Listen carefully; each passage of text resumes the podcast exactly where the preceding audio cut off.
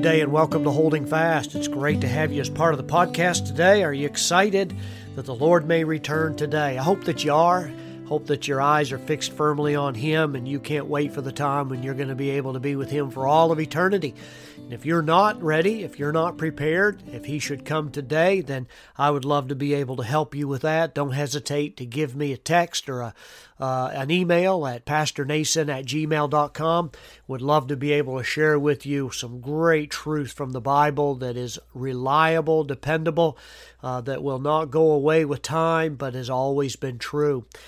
Well, I hope you have a cup of coffee today, and uh, maybe you need a box of munchkins or a dozen donuts, whatever it takes for you.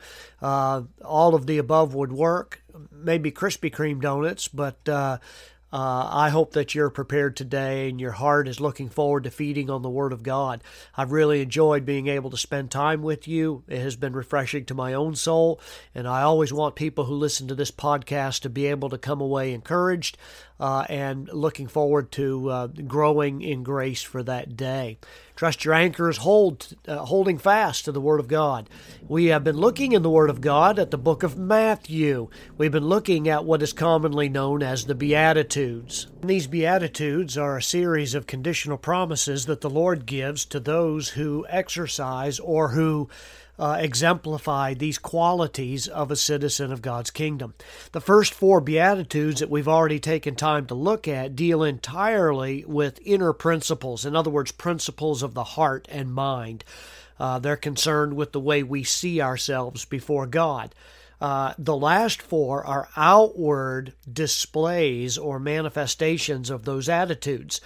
Uh, for instance, you look at the first beatitude in verse three, and it says those who are who are in poverty or or bankruptcy of their spirit, they recognize their need of uh, of mercy and are led to show mercy to other people, which is in verse seven.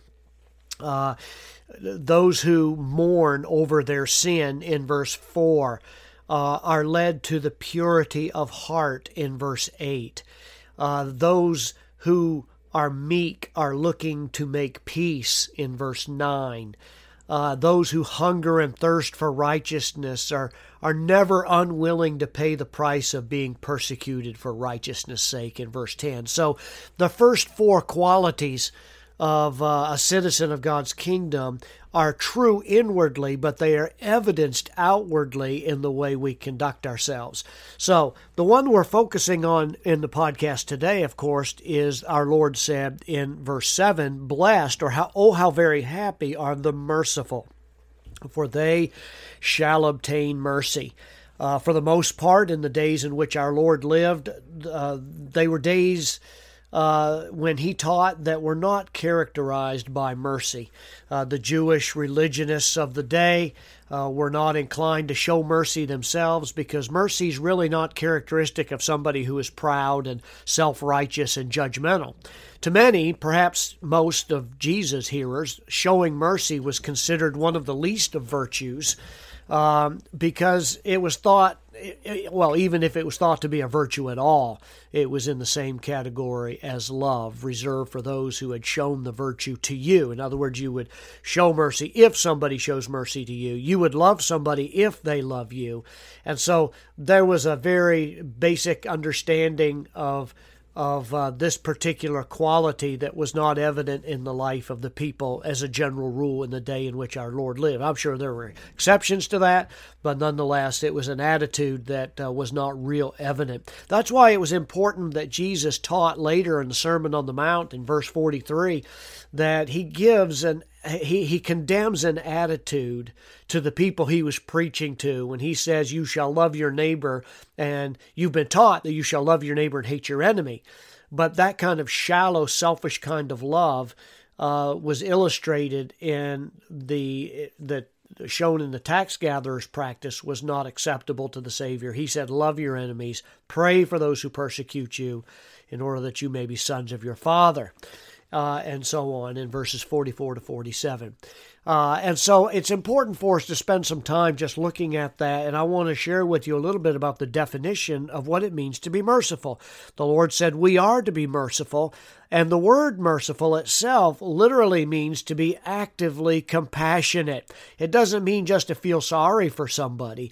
It doesn't mean just to be non uh, uh, uh, not condemning of people, but rather it means that we are to be actively working in, out of compassion for the well-being and the good of someone else.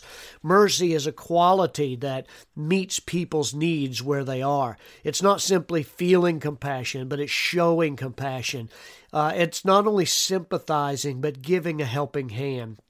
Mercy is not saying, Boy, I hope you're taken care of. Mercy is actually giving food to the hungry, comforting the bereaved, giving love to the rejected, forgiveness of the offender, companionship to the lonely. It's one of the loveliest and noblest of all virtues. I recall a line from Shakespeare's Merchant of Venice where Portia says, The quality of mercy is not strained. It droppeth as the gentle rain from heaven upon the place beneath. It is twice blessed. It blesseth him that gives and him that takes. Tis mightiest in the mightiest. It becomes the throned, throned monarch better than his crown. Mercy, a quality that God encourages each one of us to develop and cultivate in our own heart. Mercy is what brought our Savior down from heaven's glory to pay the penalty for all of our sins in order that God might be merciful to all sinners. Mercy is more than forgiveness, it's less than love. It is different from grace, and it's the same and one with justice. And what is true of God's mercy ought to be true of ours as well. Mercy actually led Abraham to rescue his selfish neighbor, uh, his selfish nephew, Lot. Uh, from uh, a, a pagan king and his allies. Mercy led Joseph to forgive his brothers and to provide them food for their families. Mercy literally led Moses to plead with the Lord to remove the leprosy with which his sister had been punished. Mercy led David to spare the life of Saul. Over and over again in Scripture, we read of instances where mercy uh, was a quality that God encourages us to to emulate.